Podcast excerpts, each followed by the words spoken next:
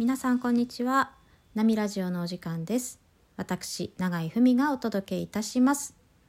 永井文の最初のなと最後のみを取ってナミラジオです。よろしくお願いします。はい。今日のタイトルは告知ができない理由とさせていただきました。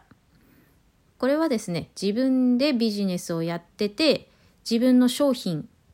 をあのインターネットで告知しようと思った時にブロックが出る話になります。はい。で私のことなんですけどね。はい。あの自分一人でインターネット上でビジネスをしているのだからあのブログとかねいろんなこの SNS なりホームページはまだちょっとないんですけれどもそこに商品の告知を載せないことには人に伝わらないわけですよ。で、当然そこ載せないと買ってもらえないのは当たり前なんですね。そこまではわかるんです。で、ところが告知が苦手なんです。告知っていうか、セールスですよね。インターネット上でセールスをするっていうことが苦手なんです、私。うん。で苦手だな苦手だなとずっと思っていて個人事業主になっても早1年半経つんですけれどもとにかく自分を売り込むのが苦手。うん、でどういう時に苦手なのかなっていうことを自分で探っていった時にあのー、なんて言ったらいいのかな自分のことを快く思ってるのか思ってないのかわからない人にこれいいですよっていうのが苦手なんですよ。つまりあの例えばの話私のことをめっちゃ気に入ってくれてる人がいるとしてそういう人にだったら私がこれをいいと思うものを堂々と進められるわけですよ。もちろんその人にとってそれがいらないと思えば進めませんけど例えばこういう人には私のこの商品とかメニューとかはいいんじゃないかって思う時に私をその人、まあ、お客さん仮にお客さんとしますねお客さんにまだなってないかもしれないけどそのお客さんが私のことを好きっていうのが分かっていたら堂々と進められるわけですよ。でなんでかなっていうともうこれ以上嫌われたくないっていう怖さがあるからもしかしてこれを言ったら嫌われるかもしれない人にはなかなか告知ができない。セールスができない。で逆に私自身のことを気に入ってくれてるって分かってる人には告知をしても特に嫌われるとか思わない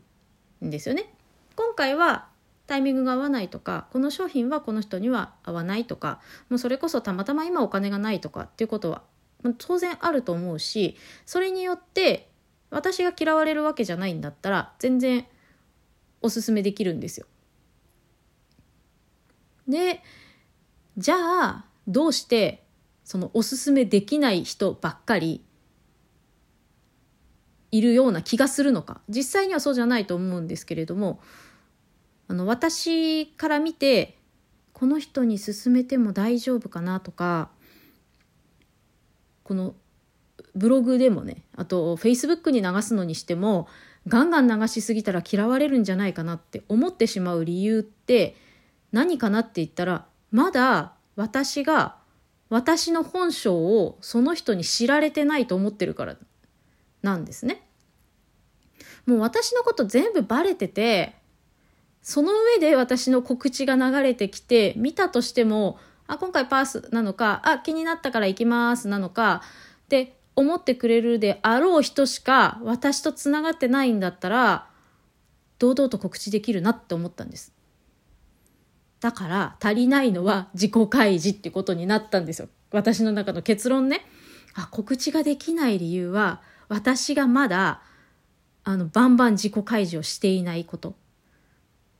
だった。というわけでえー、今のところ一番私が自己開示をしやすい私ってこういう人っていうのを言いやすいのは実はラジオなんですね。声で言いやすい。文章に書くとどうしてもこう綺麗に書かなきゃいけないって思ってしまうもんだから、えー、口で喋るっていうのが結構私にとっては私のまんまがバレやすいって言えばいいのかな。あの私らしさが出る発信方法だと思っているのでこれからもバンバン、えー、ラジオ配信で自己開示